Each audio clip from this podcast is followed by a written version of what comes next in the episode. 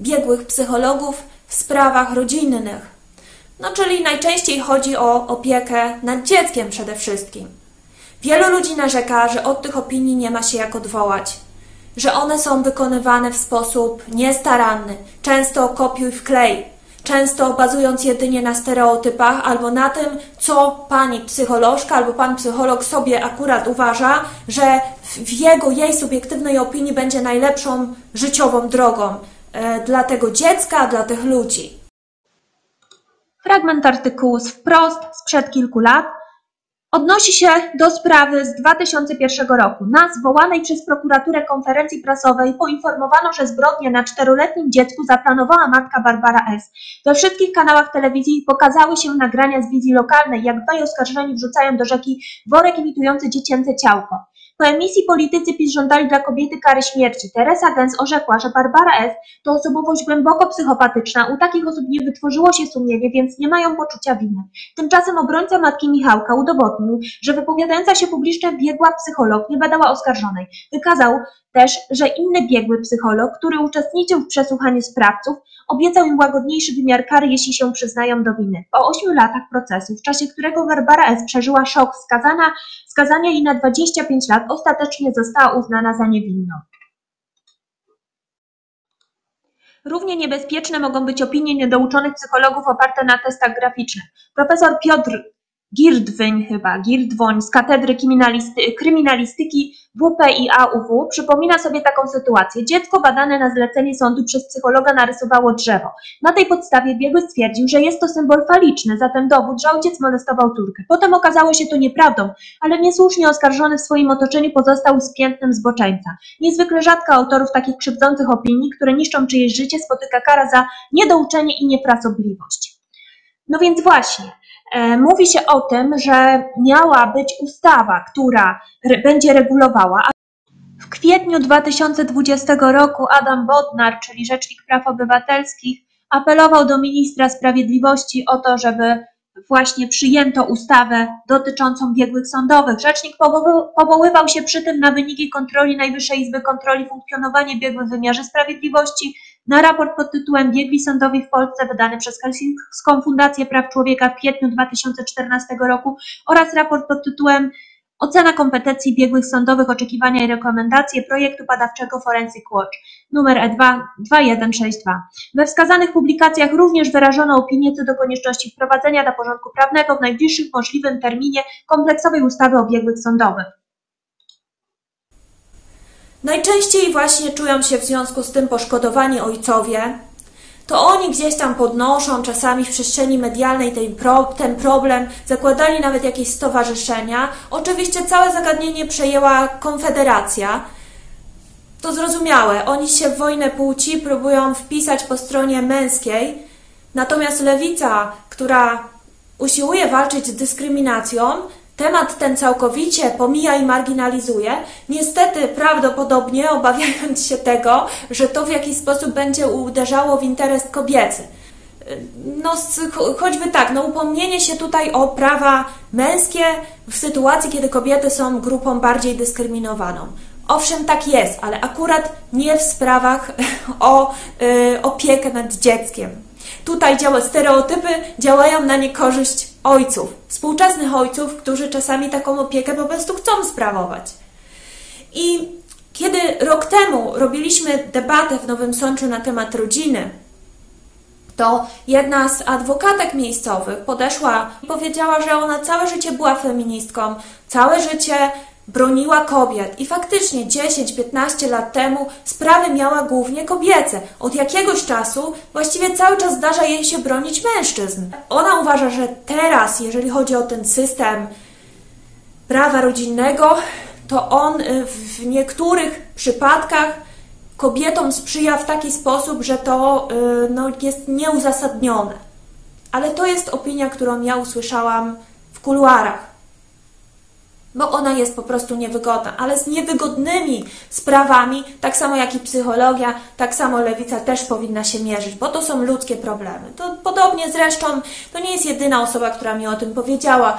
E, jedna z moich znajomych też feministek, organizatorek e, strajków kobiecych, również po tym, kiedy związała się z mężczyzną mającym takie problemy, związane właśnie z kwestią no, kontaktów z, z dziećmi na przykład, no to też mówi, że ona by bardzo chętnie dzisiaj mężczyzn włączyła we wspólną walkę ze stereotypami.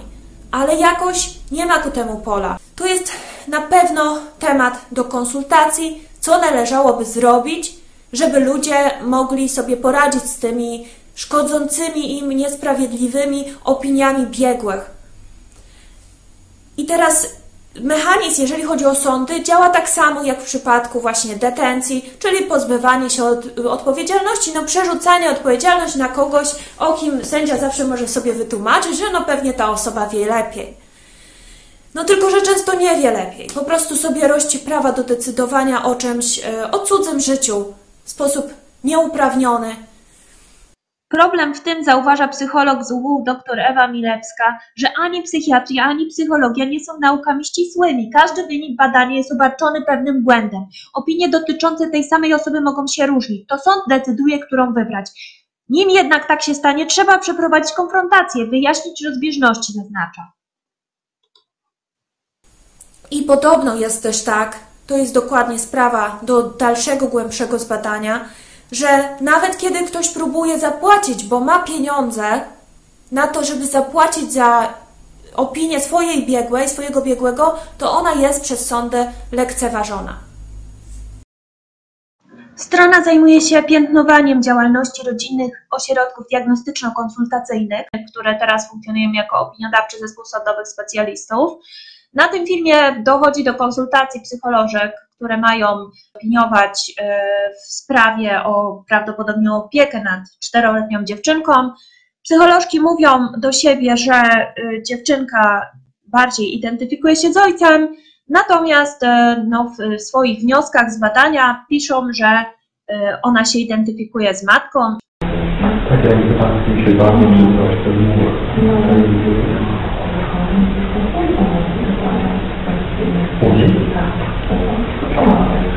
identyfikuje się inne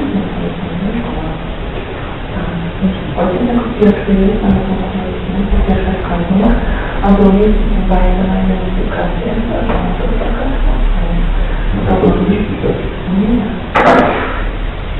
Nie muszę wszystkiego, no.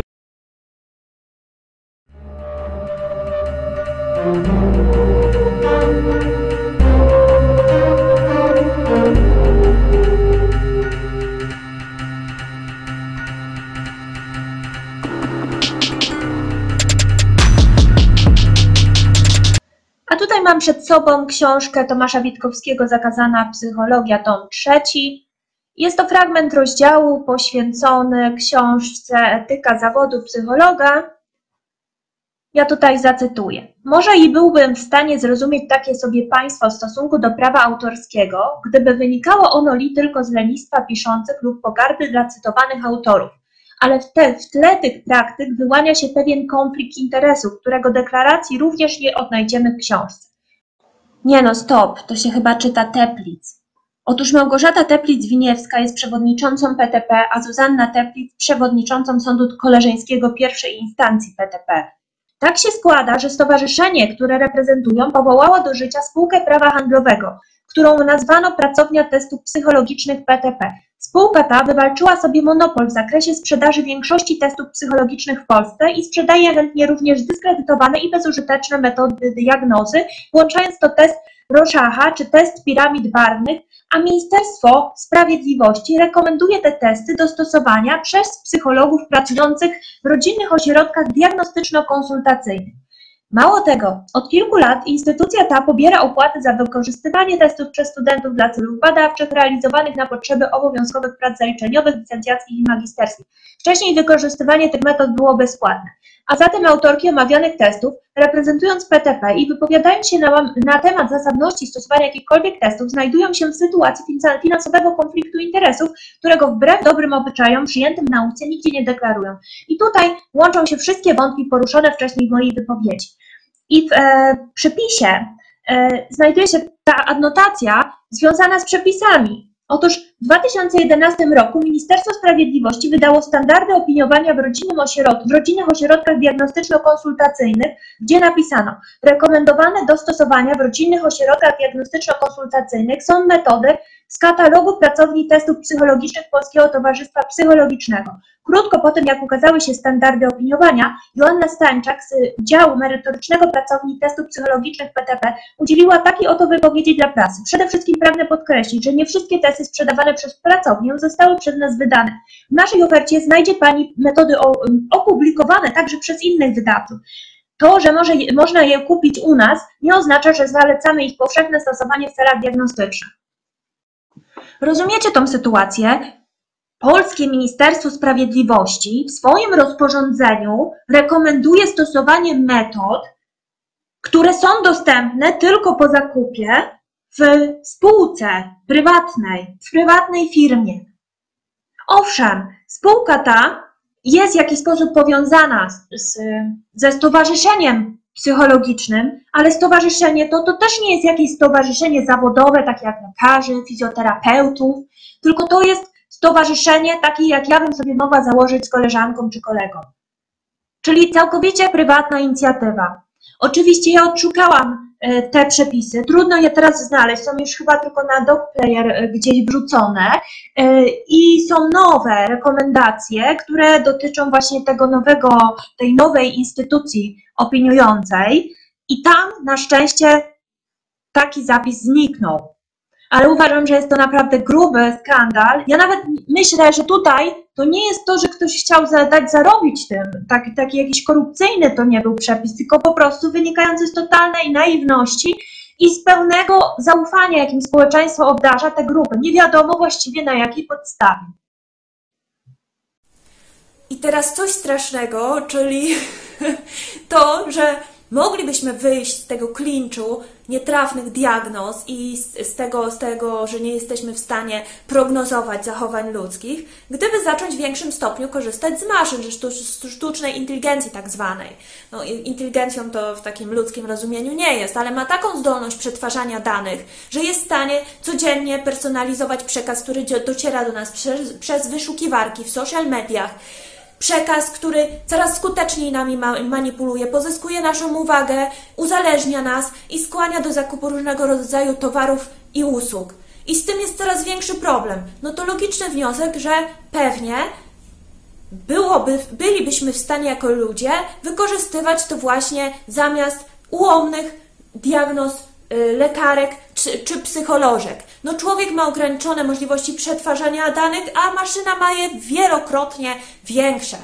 Okazuje się, Witkowski tutaj mówi w rozmowie w TOK FM, że takie badania były prowadzone, że są od 50 czy 60 lat prowadzone już kiedyś, wcześniej, przed erą informatyczną. Maszyny sprawowały się lepiej od ludzi. Niestety środowiska blokują po prostu ten postęp. No to przykre jest, że faktycznie dziś nie ma takich zawodów, które gwarantowałyby bycie w klasie średniej. No tak, to jest na pewno przykre, że klasa średnia zanika, że się pauperyzuje, że, że staje się tak zwanym proletariatem, że biednieje, że jej pozycja jest coraz niższa i że medycyna i psychologia to być może będą kolejne branże, w których dzisiaj są specjalistki, a jutro już właściwie one będą niepotrzebne. Ale rozwiązaniem tego problemu nie jest blokowanie postępu.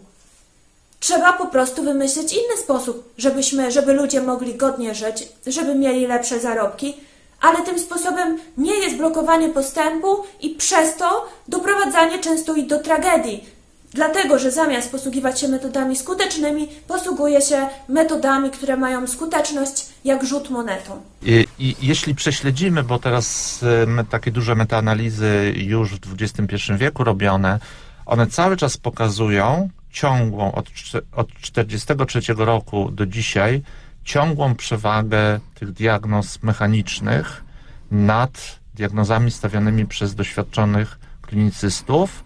Ta przewaga odrobinę cały czas rośnie, bo też technologię mamy coraz lepszą. E, Już nie tylko analizy regresji, ale mechanizm analizy regresji z możliwością e, uczenia się. e, One są modyfikowane, te algorytmy są coraz lepsze, więc ta trafność jest coraz wyższa, a mimo to tych metod nie stosuje się w gabinetach No właśnie, to o to chciałem zapytać, ponieważ jeżeli od tak dawna wiadomo, że, że to jest co najmniej tak dobre jak człowiek, a nawet lepsze, trochę lepsze, znacznie lepsze, to czemu tego nie ma w praktyce? Nie mówię tylko o praktyce psychologicznej, bo w praktyce lekarskiej, medycznej, y, w, in, w chorobach czy schorzeniach innego rodzaju też tego nie widać. Cały czas jest człowiek, y, czyli lekarz i pacjent. Cały czas jest, oczywiście są formularze, są różne rzeczy, którymi się posługujemy, ale ale nie ma tam, nie widać tam tej, tej analizy statystycznej, ani tym bardziej jakichś komputerów, które pomagają, czy wyręczają lekarza, czy psychologa w stawianiu diagnozy. E, No, pytanie jest, czy psychologowie, y, lekarze chcieliby, żeby ten y, komputer mm, wyręczał człowieka. Prawdopodobnie raczej nie. To zresztą w tej dyskusji od lat 50. przebija się na pierwszy plan y, podkreślanie znaczenia doświadczenia klinicznego, tego nietypowego podejścia. No, ale jest, być może jest jeszcze kwestia mm, pieniędzy. No bo jeśli y, ja poświęcam godzinę, pół godziny na diagnozę pacjenta, biorąc za to odpowiednią w stosunku do czasu, odpowiednią zapłatę, to jeśli robiłbym to przy pomocy prostego programu komputerowego w kilka minut, to może ta zapłata byłaby nieuzasadniona wówczas. No ale to brzmi jak ochrona własnych interesów trochę jednak. Znaczy to nie wygląda to zbyt etycznie. Y, No, ja nie za bardzo znajduję inne wyjaśnienia, bo przeprowadzono bardzo wiele badań. E, takich badań, w których porównywalno y, trafność maszyny, komputera czy jakiegoś algorytmu z trafnością klinicystów. Tylko w ośmiu z kilkuset badań znanych, w ośmiu z nich klinicyści uzyskali lepsze wyniki.